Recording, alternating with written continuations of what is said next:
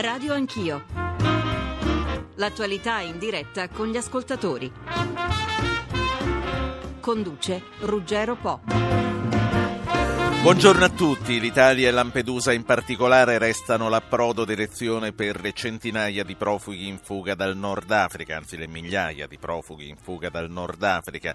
Oltre 7.000 gli arrivi da quando sono cominciati i disordini in Tunisia, più di un migliaio solo da domenica, da quando il tempo è migliorato. Non è ancora, e probabilmente non lo sarà, l'ondata biblica temuta, ma è sicuramente emergenza. Nel centro d'accoglienza di Lampedusa le presenze sono ormai il doppio del numero massimo massimo che la struttura consentirebbe. Altri villaggi sono in via di allestimento in altri comuni. Per non stare con le mani in mano, intanto siamo andati in Tunisia con un accampamento per dare un primo soccorso a chi attraversa il confine dalla Libia e aiutarlo a tornare direttamente nei paesi d'Egitto, dei paesi d'origine, Egitto e non solo. E poi c'è una proposta di pattugliare noi le coste di partenza, sempre al fine di arginare nel limite del possibile gli arrivi. Radio Anch'io oggi va in onda in parallelo da Roma e da Lampedusa, dove nella nostra postazione mobile c'è Fabio Sanfilippo che saluto. Buongiorno Sanfilippo. Buongiorno Po a te agli ascoltatori. Do inoltre il buongiorno a Alfredo Mantovano che è sottosegretario all'interno. Sottosegretario, buongiorno. Sì, buongiorno a voi. Gli arrivi di questi giorni hanno in un qualche modo confermato che le previsioni erano verosimili per contrastare le partenze. L'Italia, come dicevo, è già partita nello scorso fine settimana con un accampamento per accogliere chi varca il confine Libia-Tunisia. Ed ora si parla di un piano di pattugliamento delle coste, una proposta che leggo oggi sui giornali il ministro degli esteri dovrebbe presentare dopodomani a Bruxelles. Lei sa di che cosa si tratta? Ma è una questione abbastanza complessa che chiama in causa anche eh, la sovranità eh, territoriale che si estende sulle proprie mh, acque eh, di un paese in cui in questo momento c'è, come tutti noi sappiamo, un grave conflitto, quindi ehm, è una ipotesi di lavoro che va verificata ehm, raggiungendo le intese possibili. Nel frattempo noi continuiamo a svolgere questo lavoro di, di, di, primissima accoglienza e anche di sistemazione sul territorio nazionale praticamente da soli, nel senso che altrove non si è neanche iniziato a discutere, eh, gli immigrati continuano ad arrivare. Fino a questo momento sono eh, esclusivamente di nazionalità tunisina, e eh, non si, non, non si, è in grado di fare una previsione attendibile su quello che può accadere se eh, il conflitto in Libia dovesse attenuarsi e quindi dovessero essere agibili i posti di partenza dalla Libia. Ecco, sottosegretario, che status hanno e che status avranno queste persone che arrivano? Intanto quelli che sono arrivati sono, ha detto, solo tunisini. Come vengono considerati? Eh, sono degli immigrati irregolari, eh, in questo momento vengono collocati nei centri disponibili tra prima accoglienza e richiedenti asilo. Una parte di loro, circa un terzo, ha presentato la domanda di riconoscimento dello status di rifugiati, ma il fatto di aver presentato la domanda non determina in automatico il riconoscimento di questo status, però il loro profilo medio e cioè giovani e adulti, eh, e soprattutto il luogo di, di, provenienza, cioè non un conflitto aperto, rendono assai probabile che la gran parte di queste domande sarà respinta e quindi eh, la loro mh, condizione sarà appunto quella eh, pari a qualsiasi altro irregolare. Sì, per essere considerato rifugiato, ricordiamolo ai nostri ascoltatori, che cosa bisogna essere? In fuga da un paese dove c'è una guerra, no? Ma diciamo che c'è un duplice tipo di protezione sulla base delle convenzioni internazionali ratificate dall'Italia. Eh, la protezione come rifugiato in senso proprio che presuppone una persecuzione ad persona ma, o comunque nei confronti di un gruppo etnico o religioso e la protezione umanitaria che sostanzialmente è la stessa cosa ma che eh, invece non presuppone questa persecuzione mirata ma uno stato di, di, calamità naturale, anche di guerra civile nella quale non si sia coinvolti direttamente che provoca l'allontanamento, è un po' la condizione nella quale si trovano coloro che oggi cercano di, di venire via dalla Libia. Sì, ehm, mi permetta di dare i numeri agli ascoltatori, per, mi sono dimenticato di darli prima. Per chiamarci, dunque per parlare direttamente, chiamate il numero verde che è l'800 05 0001. Come sempre privilegiamo chi ha testimonianze dirette da portare, poi sono graditissime naturalmente anche le vostre opinioni. Poi c'è il numero per quanto riguarda gli sms che 335 699 2949 la pagina facebook è Radio Anch'io Radio 1 Rai e le email radioanchio chiocciolarai.it eh, sottosegretario dunque allora c'è una struttura a Lampedusa dove vengono accolti nell'immediato e dicevamo sta già al doppio di quello che dovrebbe contenere. Poi ci sono in allestimento altri villaggi in altri comuni d'Italia sì, eh, intanto ripeto, noi stiamo utilizzando tutte le strutture esistenti attraverso dei, dei ponti aerei che cercano quotidianamente di alleggerire la, la situazione critica di Lampedusa. Eh, Quindi da Lampedusa partono per andare in altre località italiane e anche per essere rimpatriati forse? Eh, nella gran parte dei casi vengono collocati sul territorio nazionale, il rimpatrio è quello che si sta organizzando, si, si è iniziato qualche volo dal campo di accoglienza al confine tra la Tunisia e la Libia e poiché in, viene oltrepassato il confine in direzione Tunisia da parte di cittadini di nazionalità egiziana funziona per riportare eh, gli egiziani nel loro paese. Sì.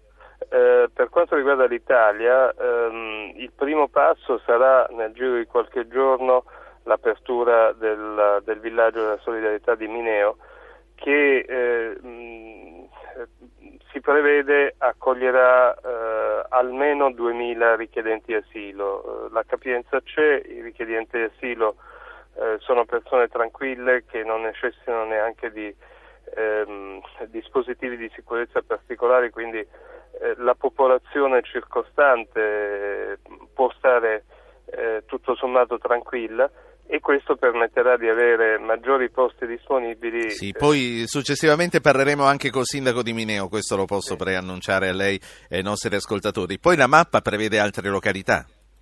Sì, eh, qualche giorno fa eh, è, chiesta, eh, è stato chiesto a tutti i prefetti d'Italia di svolgere una ricognizione eh, delle disponibilità che in questo momento sono di poco superiori alle 8.000 unità quanto a centri già esistenti e operativi. Però se vale eh, e ha un fondamento una previsione non in tempi lunghi di 50.000 arrivi, evidentemente queste disponibilità sono del tutto insufficienti e quindi bisogna reperire altri centri. Qualche giorno fa il ministro Maroni ha incontrato i rappresentanti delle regioni e delle autonomie locali, quindi sia dell'Unione delle Province Italiane che dell'ANCI, e ha fatto loro questo discorso, nessuno che è stato condiviso, nessuno eh, pensa di imporre collocazioni da una parte o dall'altra, è un lavoro che va fatto eh, diciamo, condividendone eh, gli oneri e, e ripartendoli in modo proporzionato sull'intero territorio nazionale per cui è stato chiesto e la richiesta è stata accolta sia alle regioni che agli enti territoriali di dare loro l'indicazione delle strutture che, che possono prestarsi maggiormente Ovviamente il, sì. il, carico finanziario compete allo Stato e speriamo prima o poi di avere un contributo da parte dell'Unione sì. Europea. E naturalmente sempre augurandoci che la previsione di 50.000 sia sovrastimata e che non ci sarà bisogno di collocarli tutti, però come dice stiamo... Stiamo predisponendo. Sottosegretario, mi dicono che impegni la porteranno via a breve. Io ora mi trasferisco a Lampedusa dove c'è il sindaco De Rubeis, dove c'è il rappresentante eh, della Guardia Costiera. Se ne va le chiedo di rimanere ancora una decina di minuti e magari di commentare le loro prime parole, altrimenti... Va bene. Fabio Sanfilippo, allora noi spostiamo la linea nella nostra postazione di Lampedusa, a te la parola. Rieccoci, allora buongiorno, lo dicevi tu uh, Ruggero, con me qui c'è il sindaco di Lampedusa Bernardino De Rubeis, anche il comandante Vittorio Alessandro che è il capo ufficio relazioni esterne delle capitanerie di Porto e il collega Felice Cavallaro, un inviato del Corriere della Sera che tante volte è stato e ha raccontato uh, Lampedusa. Eh, io comincerei subito dal sindaco uh, De Rubeis, ieri eh, qui c'è stata una visita abbastanza eh, eh, importante, sebbene la prima volta, del commissario commissario straordinario per l'emergenza che è il prefetto di Palermo oh, Caruso. Una delle cose eh, che ha detto insomma, che eh, siamo pronti a, ad inviare l'esercito qui eh, a Lampedusa per dare manforte alle forze dell'ordine che già sono presenti in maniera massiccia e forse per controllare meglio il centro. Sindaco, questa ipotesi di inviare l'esercito a Lampedusa la trova d'accordo? Ma certamente sì, la richiesta l'ho fatta io al Ministro La Russa dei 70 uomini dell'aeronautica militare, militari che abbiamo avuto negli anni 2008 e 2009, ci consentiranno eh, questi uomini di presidiare all'esterno il centro di soccorso e prima accoglienza per evitare che gli immigrati fuggono dal retro. In questi giorni si è ritornato a quel famoso modello Lampedusa, un modello che l'Europa per diversi anni ci ha inviato invidiato, nel senso che le vedette della Capitaneria di Porto e la Guardia di Finanza prendono gli immigrati con il famoso evento Sarre, li portano nel molo, nel molo c'è l'accoglienza da parte dell'ente gestore, Lampedusa Accoglienza, le associazioni umanitarie, poi il trasferimento all'interno del centro, immediatamente la polizia che interviene con la perquisizione da parte degli immigrati irregolari oggi tunisini, la scheda eh, identificativa pri- la prima identificazione perché poi verrà fatta successivamente nei centri di destinazione, l'immissione al campo, la famosa scheda telefonica che l'immigrato comunica alla famiglia che si è salvato anche nei momenti di mar tempestoso, le famose 10 sigarette per farli stare buoni i tre pasti caldi dell'ente gestore, cioè tutto regolare in una struttura che preciso era 362, allargata a 760, un piano di sicurezza di 1200, pertanto siamo all'interno del piano e, e stiamo sereni, non si può gridare ancora al collasso del centro, ne abbiamo ospitati in questi giorni anche 2005. Senta, Cosa sindaco... abbiamo chiesto? Diceva, eh, mi perdoni se la interrompo, diceva il sottosegretario Mantovano, le stime parlano di 50.000 arrivi la previsione, insomma eh, realisticamente Lampedusa ce la fa, ce la farà a reggere un simile urto? Ma io in questi giorni si può dire che mi sento, anzi dal 9 febbraio quando è iniziata eh, l'emergenza, mi sento giornalmente con il ministro Maroni, l'ho incontrato una volta a Roma, abbiamo fatto un patto di alleanza nel dire Lampedusa si presta all'accoglienza emergenza, in questa emergenza umanitaria, nella consapevolezza che è un piccolo territorio che ha accolto nel passato, basti pensare 36.000 immigrati, quelli di colore, somali ed eritrei nel 2008, altri ancora negli anni precedenti. Oggi la cifra che il Viminale mi comunica è circa 9.000 sì. immigrati tunisini irregolari eh, dai primi giorni del 9 febbraio. Abbiamo visto momenti eh, tristi, gli immigrati in mezzo alla strada, circa 3.500, strutture messe a disposizione disposizione dell'ente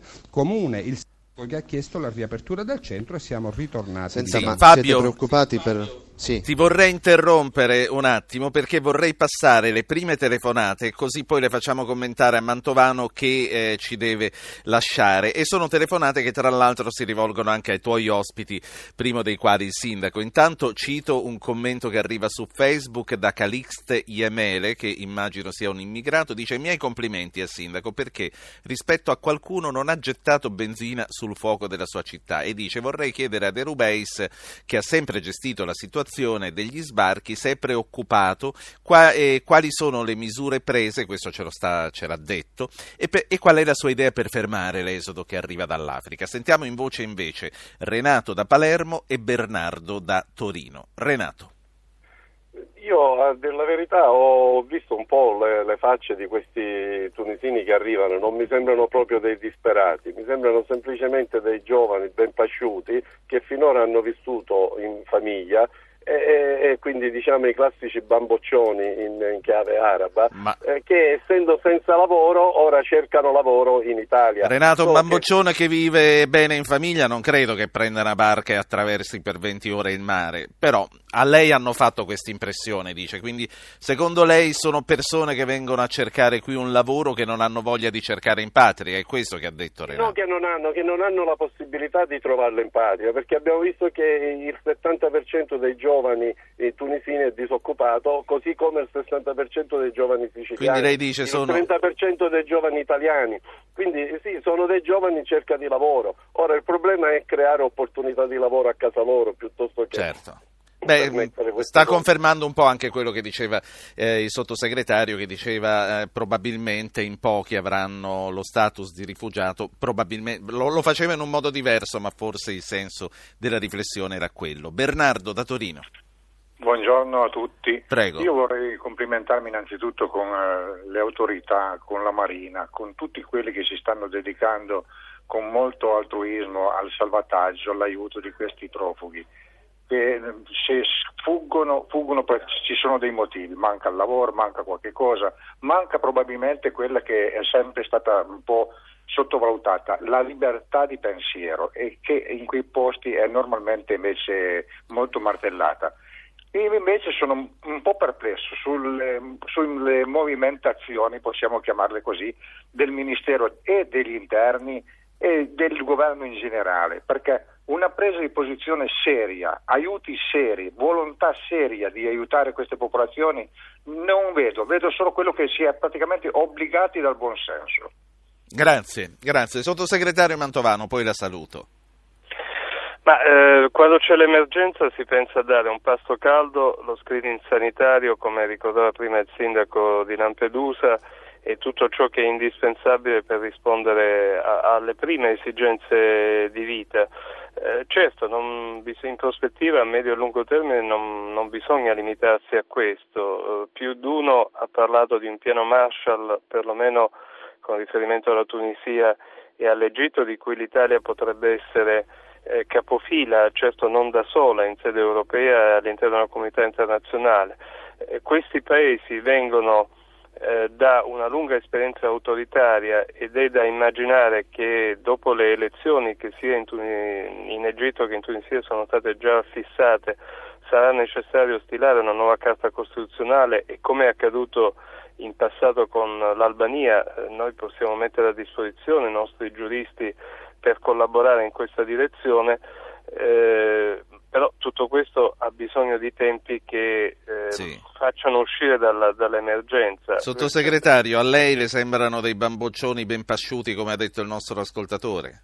Beh, insomma, mi sembra una definizione un po' esagerata. Eh, certo, non ci troviamo di fronte a eritrei o a somali che fuggono da persecuzioni etniche o, o, o tribali ci troviamo di fronte a giovani per i quali la parola chiave forse eh, più ancora che fame e dignità. Eh, per la prima volta qualche settimana fa hanno avuto la possibilità di parlare, di dire quello che pensano, di uscire da una cappa che, che durava da qualche decennio e approfittano eh, della eh, diminuzione dei controlli di polizia, anzi dell'assenza totale in questo momento dal, dalle coste tunisine per eh, tentare l'avventura di un'elevazione del loro standard di vita, che non è eh, quello di partenza di miseria assoluta, ma è di povertà accompagnato fino a questo momento da una sorta di, di assoggettamento di privazione della libertà. E fanno quello che facevamo noi cent'anni fa, in poche parole. Beh, io sarei un po' cauto nelle, nelle analogie con la storia. Fanno quello che, che facevano gli albanesi vent'anni fa venendo da noi.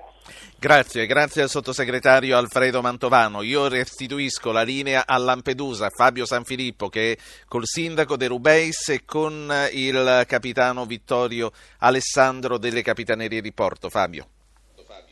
Sì, allora eh, qui hanno incassato i complimenti sia il sindaco sia il comandante Alessandro per il lavoro che fa eh, l'amministrazione e anche la Marina. Eh, volevo chiedere al comandante eh, Alessandro intanto eh, l'ultima operazione anche mh, mm, insomma, abbastanza difficoltosa eh, nella notte, un'operazione congiunta Guardia di Finanza e Capitanerie di Porto, oh, insomma sfiorata una tragedia del mare, abbiamo detto stamattina erano 55 persone sostanzialmente in balia delle onde, se può raccontarci brevemente quello che è accaduto e soprattutto la prospettiva, insomma il tempo sembra che stia cambiando, dobbiamo aspettarci altri barconi?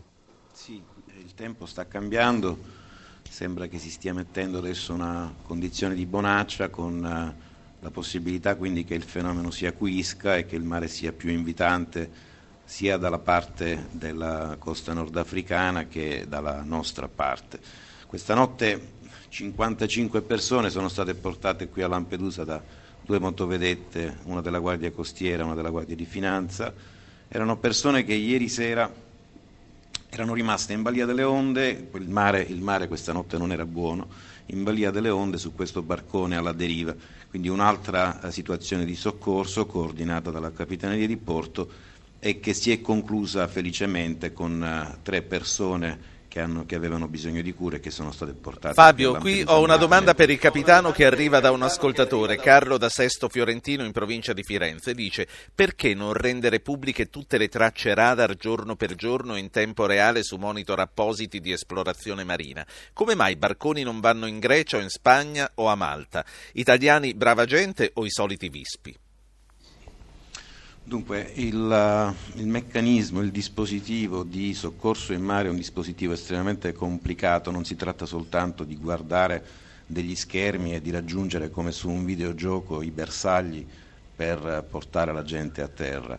È molto complicato perché quando soprattutto ci sono giornate di mare cattivo le onde le piccole barche diventano, diventano, tutti bersagli, quindi bisogna saper distinguere, bisogna saper lavorare e si lavora non soltanto con i radar di terra ma anche con quelli in mare. Qui il primo paletto di questa emergenza umanitaria si svolge in un ambiente molto fluido, in un ambiente difficile, dove appunto bisogna operare senza mettere a repentaglio la vita delle, imbarca- delle persone su queste barche che arrivano fortemente provate, cioè sovraccariche. Anche con mare buono possono davvero capovolgersi e allora arrivare con una motovedetta non significa parcheggiare accanto alla, barca in difficoltà, ma si, significa tenersi a distanza, non provocare onde aggiuntive e salvare la gente, non eh, raggiungerla e basta. E noi, posso testimoniare, abbiamo visto decine di queste imbarcazioni che sono giunte qui in porto scortate dalle unità della Capitaneria e della Guardia di Finanza arrivano in condizioni eh, veramente dire, eh, disastrose. Io volevo approfittare di Felice Cavallaro, che è inviato del Corriere eh, della Sera, per dire, una valutazione soprattutto tra quello che sta succedendo adesso, in questi giorni, in queste settimane qui a Lampedusa e quello che è anche successo due anni fa, lo ricordava anche il Sindaco quando arrivarono 31.000 persone. Insomma, qual è il tuo punto di vista? Mi pare che ci sia una novità che è già stata sottolineata dal, dall'intervento del primo ascoltatore, Renato. Mm, cancellerei la qualifica dei bamboccioni, naturalmente, però è vero il fatto che si tratta di una novità assoluta. Noi abbiamo migliaia e migliaia di ragazzi dai 16 ai 30 anni scolarizzati, parlano bene il francese, qualcuno l'inglese, hanno studiato, hanno molti di loro anche lavorato sulle spiagge di, di, di Gerba, a Susa, Sfax, nei grandi complessi turistici dove quasi tutti noi abbiamo fatto una volta una vacanza e quindi è gente che ha lavorato, ha conosciuto i turisti e quando è, si è liberata la cappa di Ben Ali ha pensato che forse era il momento di cercare la libertà fino in fondo perché comunque non è bastato liberarsi del dittatore. Quindi vengono da noi, arrivano con la voglia sì di lavorare ma anche con questo bisogno di libertà che non possiamo sottovalutare.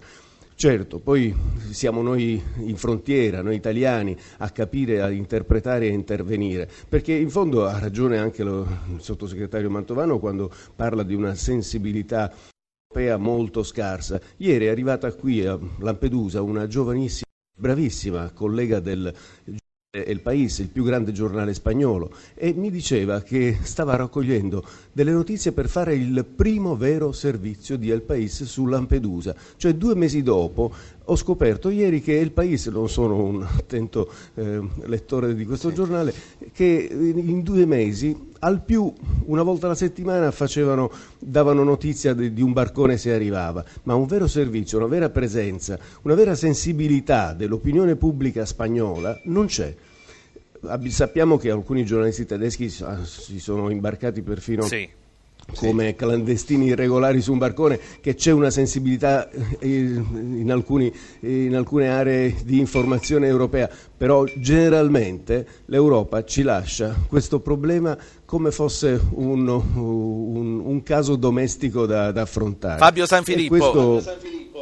Sì. Ora la linea torna a Roma, io ringrazio anche Cavallaro per aver fatto questo bel parallelo tra l'opinione pubblica italiana e l'opinione pubblica spagnola. Quando ritorneremo dalla pubblicità con altri ospiti e sempre con voi commenteremo le notizie del giorno, fra pochissimo.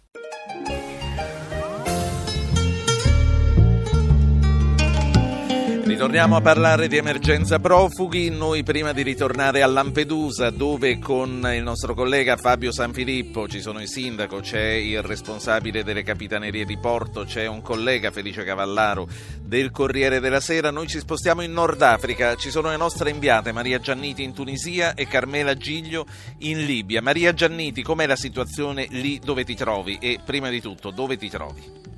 Io, buongiorno anzitutto a te Ruggero e a tutti i tuoi ascoltatori. Io sto andando verso il confine a Ras el Gedir per vedere qual è la situazione, eh, perché qui i profughi continuano ad arrivare, continua a uscire gente dalla Libia. Ovviamente non stiamo assistendo più al flusso a cui abbiamo assistito la settimana scorsa. Eh, considerate che una settimana fa sono uscite anche 10.000 persone al giorno, adesso ne escono eh, 1.000, 1.500, però il flusso è costante e purtroppo diventa sempre più difficile per noi noi capire esattamente che cosa stia accadendo dall'altra parte. Eh, non sappiamo qual è la situazione, mm, ovviamente avete letto anche voi di testimonianze che parlano di combattimenti in città come Azawiya, che è soltanto a 80 km dal confine di Ras el Gedir, però noi queste informazioni purtroppo non possiamo verificarle. Ecco, per quanto riguarda l'accampamento che l'Italia sta per allestire o ha allestito, a che punto siamo?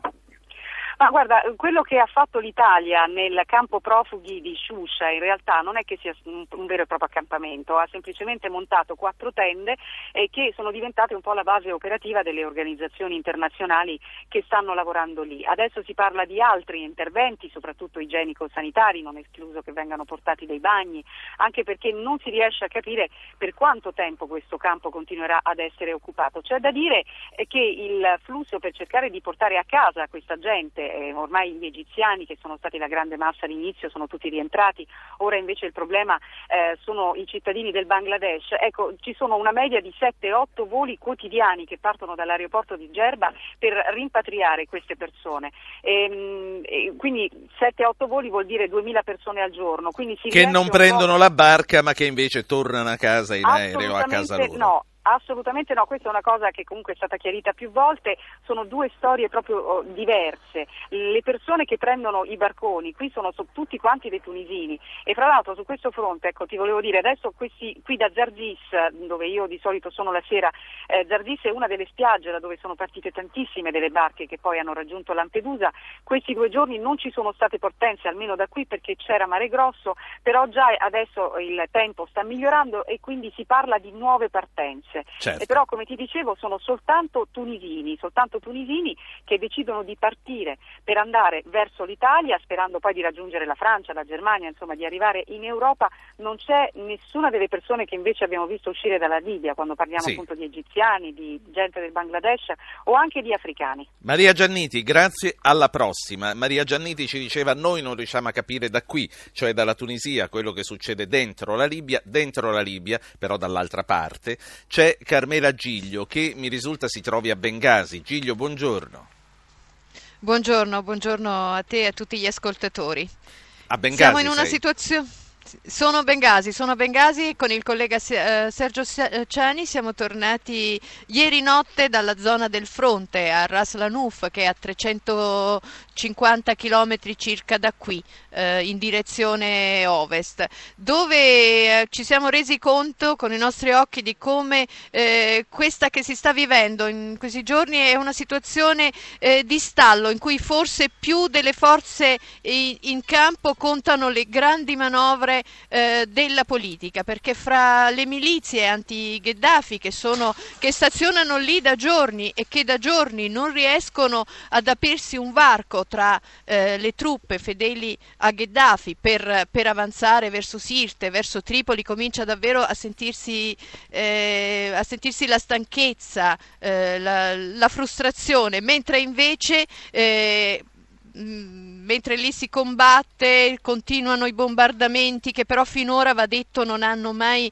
colto obiettivi eh, strategici. Eh, ieri poi per la prima volta è stato anche bombardato il centro della città, sì. Ras Lanuf, però ha, è stata bombardata in pratica una città deserta perché tutta la gente è venuta via, certo. è scappata, tutti sono scappati per la paura. Giglio- E quindi qui adesso conta la politica, questi tentativi di negoziato che Proprio si stanno questo ti avviando volevo chiedere. parti. L'impressione è che eh, Gheddafi accetterà questa proposta che viene fatta dagli insorti, dai ribelli, oppure eh, porterà avanti oltre?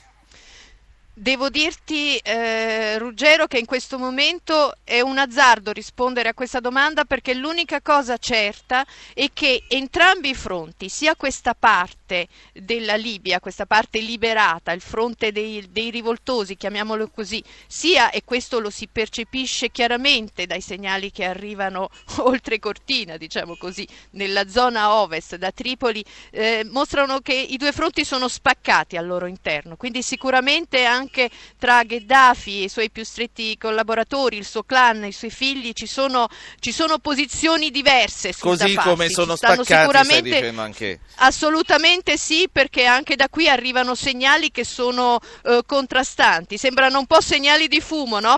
Per noi giornalisti allora? che bisogna cercare di diradare per capire poi di che cosa si tratti. Sicuramente c'è chi è disposto ad andare al negoziato, chi invece vuole giocarsi la partita fino in fondo, costi quel che costi. Grazie. Grazie a Carmela Giglio, naturalmente buon lavoro. Io saluto Piero Ostellino, è, è un onore averla con noi, editorialista del Corriere della Sera. Buongiorno Ostellino. Buongiorno, buongiorno. Leggo oggi il suo editoriale sul Corriere della Sera, La profezia di Oriana. Eh, lei praticamente riprende il concetto di Oriana Fallaci, già espresso una decina d'anni fa all'indomani delle Torri Gemelle, sulla Eurabia, cioè su questa Europa che diventa sempre più araba. Questo flusso che sta arrivando, lei crede che contribuirà a fare sì che questa profezia si avveri? Beh, che questa profezia sia vera è difficile dirlo perché insomma è un po', un po' troppo presto per dirlo. Resta il fatto che però il problema nasce, cioè più eh, numerosa è la comunità islamica in Europa e più sono difficili le possibilità di convivenza tra noi e loro. Si tratta semplicemente di stabilire che eh, nei nostri paesi ci sono delle leggi, ci sono dei principi che vanno rispettati. Nessuno ovviamente vuole interferire nella loro religione, loro sono, hanno il diritto di perseguire propri, il proprio credo religioso come meglio credono, ma però quando vengono da noi devono rispettare in qualche modo le nostre leggi. E allora, Quindi il problema, il problema è sociale, cioè è una questione di conseguenze sociali della convivenza tra comunità che hanno mh, profonde idee diverse.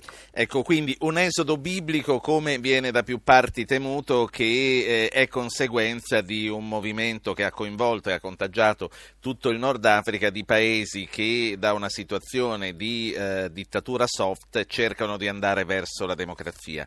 Questo nonostante sia un cammino verso la democrazia o almeno si spera verso la democrazia porterà secondo lei questa ondata ad invadere l'Europa? Beh, no, innanzitutto noi abbiamo, cioè diciamo così, il mondo occidentale, democratico, liberale, ha il dovere di accogliere questi profughi, sia che si tratti di profughi di natura politica, sia che si tratti di persone che semplicemente vengono via da una condizione di vita difficile. Noi abbiamo questo dovere. Però, eh, fatto salvo il, il nostro dovere di accoglierli, c'è anche da parte loro il dovere di accettare le nostre regole.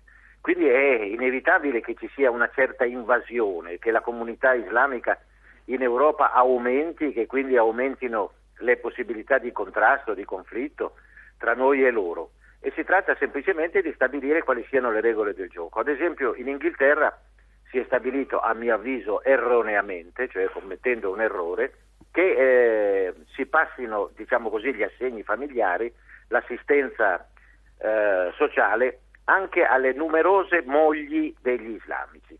Ecco, io credo che questo sia un danno per i lavoratori inglesi, i quali ovviamente pagano i contributi per una sola moglie, per il semplice fatto che vivono in paese dove avere due mogli significa essere bigami. Ecco, questo è un principio che dovrebbe essere rispettato, cioè non si va incontro alle loro esigenze sociali in questo modo a danno dei nostri lavoratori o dei nostri principi o delle nostre regole del gioco. Chi viene da noi deve rispettare queste regole, che sono regole laiche, che sono regole dello Stato, non sono regole religiose. Sì. Poi ciascuno persegue i propri credi religiosi come meglio crede. Questo dovremmo fare. Non abbiamo al momento attuale, secondo me, la forza di farlo, la forza culturale di farlo, perché siamo a nostra volta divisi. Cioè c'è un'idea che si possa vivere in un sistema multiculturale, mentre in realtà non è così, perché un sistema multiculturale è un sistema di monadi chiuse all'interno delle quali ciascuno poi persegue quelli che sono i propri interessi, ma soprattutto le proprie regole del gioco. Piero Stellino. Mentre, mentre dovrebbero esserci delle regole del gioco comuni. Grazie per questo intervento, Piero Stellino, editorialista del Corriere della Sera. Noi a questo punto ritorniamo a Lampedusa, ci ritorniamo con gli ascoltatori e ci ritorniamo aiutati anche dal sindaco eh, di Mineo, Giuseppe Castania, che saluto. Buongiorno sindaco. Buongiorno a lei e. Mineo si diceva è il primo comune che accetterà eh, i primi immigrati che partendo da Lampedusa dovranno essere comunque sistemati in attesa di un, di un, avviamento definitivo verso il nostro paese, verso il resto dell'Europa o di rimpatrio, eh, è uno dei primi comuni che appunto ha allestito quello che viene chiamato un villaggio. Di che cosa si tratta? Ma veramente la proposta che è stata fatta a noi dal governo e che è stata in parte accettata, ma per la gran parte ha trovato il dissenso delle comunità del nostro territorio è un'altra cioè questo ex residence degli Aranci che alloggiava fino a qualche tempo fa i familiari dei militari americani di stanza a Sigonella, dovrebbe nella proposta, nel modello sperimentale proposto dal governo, dovrebbe ospitare i richiedenti asilo che in atto si trovano distribuiti nei vari CARA sul territorio nazionale e quindi non coloro che sbarcano adesso da Lampedusa. Sì, ehm, ci sono problemi nella popolazione locale, saranno, come saranno accolti? Lei si trova a gestire una situazione difficile?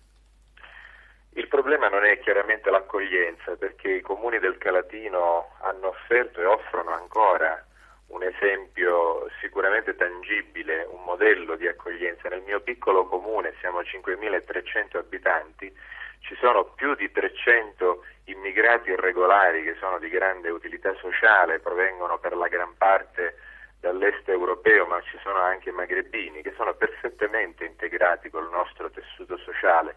Poi noi ci siamo fatti promotore in un recente passato di progetti di accoglienza assieme a delle organizzazioni non governative che riguardano i bambini della Bosnia, finanziamo eh, come comune Medici Senza Frontiere, finanziamo sì. missioni in tutto il mondo. Quindi, quindi diciamo è una nostra, popolazione solidale quella di Mineo. Non c'è da parte nostra un problema di accoglienza e di solidarietà, quello però che abbiamo cercato di far capire in queste settimane di estenuanti negoziazioni col governo è che non, non riusciamo ad esprimere un parere favorevole su questo modello sperimentale proposto, cioè 2000 persone provenienti da centri, da Cara, dove già hanno avviato un processo di inclusione e adesso vengono presi da lì dove già si stanno in qualche maniera integrando in attesa di ottenere lo status dei rifugiati e vengono catapultati a Mineo dove devono ripartire da zero. Certo. Sono persone che appartengono a etnie diverse, a lingue diverse, sono somali, afghani. Certo, quindi lei dice un percorso quindi, non facile che deve ripartire da zero, è chiaro. Un percorso che... che deve ripartire da zero per cui il governo deve impegnarsi a fare l'impossibile intanto per favorire la loro pacifica sì. convivenza all'interno di uno spazio confinato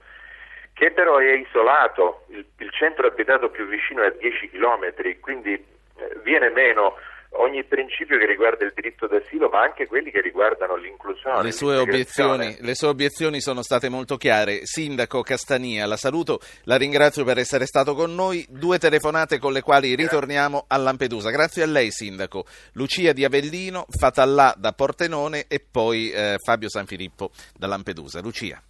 Salve, buongiorno. Eh, innanzitutto grazie comunque io essendo come cittadina italiana sinceramente sono stufa di vedere queste invasioni prima dall'Albania e poi dal Nord Africa che come sappiamo benissimo la crisi che teniamo noi in Italia e in tutta l'Europa non possiamo gestire tutta questa massa di gente. E poi una domanda io pongo a, a lei e ai suoi ospiti. Come mai il 90% che arriva sono tutti uomini, ragazzi, e per la, le donne, i bambini, gli anziani? La guerra non c'è, i disagi non ci sono. E io questo, tutte queste realtà non, riesco a, non riesco a darmi una risposta. In secondo luogo, sappiamo benissimo poi queste persone come vivono nella nostra realtà italiana, sia in Campania sì. sia in Puglia, in capannoni, in disagi vari, che poi si protesta e che poi si minaccia e poi si incendia e poi si sposta a destra e a manca. Noi tutte queste spese, chi, chi deve, deve, subire e sopportare queste grazie. spese di questi spostamenti, di queste, tutti questi arrivi? Grazie Lucia, grazie. Fatallà da Pordenone. Sì, buongiorno eh, a, a, tutti. No, io volevo dire questo, ma perché no, tutta l'Europa non mette una, una tassa per tutti i tunisini, eh? non per, per l'europeo, per tutti i cittadini tunisini che lavorano in Europa, non mettono una tassa finché si finisce questa emergenza qua, per pagare il mangiare, il, dormire, tutto quanto di questi tunisini qua. Poi non mi piace dichiarazioni Ma una tassa sul reddito che non c'è al momento, perché questi vengono a cercare lavoro. No, no, no, un tassa per noi che lavoratori tunisini. Ah, una tassa per noi, ho capito, ho capito. Ho capito. Ma non per voi europei, noi tunisini, non c'entra, lo, non c'entra l'italiano o il svedese. Ci capisco più niente, quindi lei parla come tunisino che vive in Italia in questo momento e dice tassiamoci noi immigrati dalla Tunisia che viviamo in Europa per essere solidari con i nostri connazionali tunisini che arrivano a cercare lavoro. Ho capito Ma bene? Perfetto, è giusto, questa, ah, è, questa è la prima. La seconda sì. Non mi piace la dichiarazione falsa dei tunisini che arrivano, dicono che c'è la guerra, laggiù in Tunisia non c'è niente, qua di là, ma non è vero niente. No, tutto regolare, l'esercito c'è, il governo c'è, i ministri, tutto quanto, e questa non c'è niente. Io, i miei parenti lo telefono tutto il giorno, tutto regolare, c'è da mangiare, c'è tutto, tutto aperto. Questa dichiarazione non mi piace. Grazie. Ecco, mettiamo una tassa per noi tunisini, ripeto, che lavoriamo in Europa, per mantenere i tunisini che arrivano clandestini. Fino a così arriva l'emergenza. Poi l'Italia ha provato a mandare una nave indietro per la Tunisia, per vedere se la Tunisia prende queste genti o no approvata l'Italia, non lo so. Eh, ci sono delle regole internazionali eh, anche per fare queste operazioni. Comunque va bene, la sua proposta, che è una proposta bella concreta, non so quanto condivisibile, è stata chiara ed è arrivata chiara e forte. Ho dieci minuti, sono tutti per Fabio Sanfilippo da Lampedusa. Eh, so che il sindaco di Lampedusa ha chiesto di parlare col sindaco Castania, che io purtroppo avevo già salutato e adesso non risponde più al telefono. Se ce la facciamo in questi dieci minuti ve lo ridiamo. Fabio. No, sì, sì, sì, perché intanto sarebbe stato dire, interessante chiedere anche al sindaco uh, di, di Mineo perché lui ha detto dovrebbe entrare in funzione questo centro, ma qui ieri il prefetto Caruso, che è commissario per l'emergenza, ha detto che già da oggi sarebbe stato attivo. Ovviamente questa è una notizia molto attesa a Lampedusa perché un po' è la questione dei vasi comunicanti, perché si, si riescono a votare i centri sparsi in Italia. È chiaro che si decongestiona il centro di Lampedusa e qui la situazione diventa più vivibile eh, per tutti. Il sindaco De Rubeis di Lampedusa voleva dire qualcosa, ma gli chiederei anche qual è adesso la sua principale preoccupazione. Sì, intanto vorrei precisare al popolo italiano e ai radioascoltatori di stare un po' tranquilli su quella che è questa eh, emergenza, un'emergenza che ci sta vedendo impegnati un po' tutti, principalmente Lampedusa, da questi arrivi, circa 9.000 immigrati preciso irregolari che giungono nelle nostre coste. Noi siamo in presenza di una legge vigente che è il pacchetto sicurezza del 2008 che parla in modo chiaro, cioè tutti gli immigrati che giungono qui a Lampedusa e sono tunisini, che possono tranquillamente chiedere lo status di rifugiato, sono, e mi ripeto, immigrati irregolari con una sola destinazione, vanno nei CIE, centri di identificazione ed espulsione, e dentro i 180 giorni che dovrebbero essere identificati hanno un solo destino, il rimpatrio nel paese di provenienza, cioè la Tunisia. Ad oggi noi parliamo di un'emergenza umanitaria e la stiamo trattando come emergenza umanitaria e invito tutti i sindaci d'Italia di collaborare con il Viminale, con il Ministro Maroni, con l'apparato di accoglienza perché ad oggi, pur avendo un accordo bilaterale con la Tunisia, siamo in presenza di un governo debole, cioè il governo tunisino, che non è in grado di rispettare quell'accordo che, ahimè, devo dire, per diversi anni ha funzionato con il dittatore Ben Ali. Un accordo che prevedeva anche quattro 4 immigrati al giorno, di rimpatri se ne sono fatti pochi e, e c'è da dire la novità, questi giovani immigrati a differenza degli immigrati del passato eritrei e somali del Corno d'Africa hanno qualche cento euro in tasca e hanno quella speranza di ritornare dove? In, in Tunisia? No per ora, hanno la destinazione che è Francia, che è la Germania. Io ne ho sentiti molti nei primi giorni dell'emergenza, li ho sentiti ad uno ad uno con i vari mediatori culturali e non vogliono stare in Italia, pertanto dobbiamo stare un po' tranquilli. Nell'altro lato però vediamo un'Europa assente, e lo ripeto e non mi stancherò mai di dirlo, un'Europa che parla di promesse economiche, 100 milioni di euro, poi 25, chiudono le porte, aumentano i controlli e faccio riferimento alla Francia, la gendarmeria giorni fa ha potenziato i controlli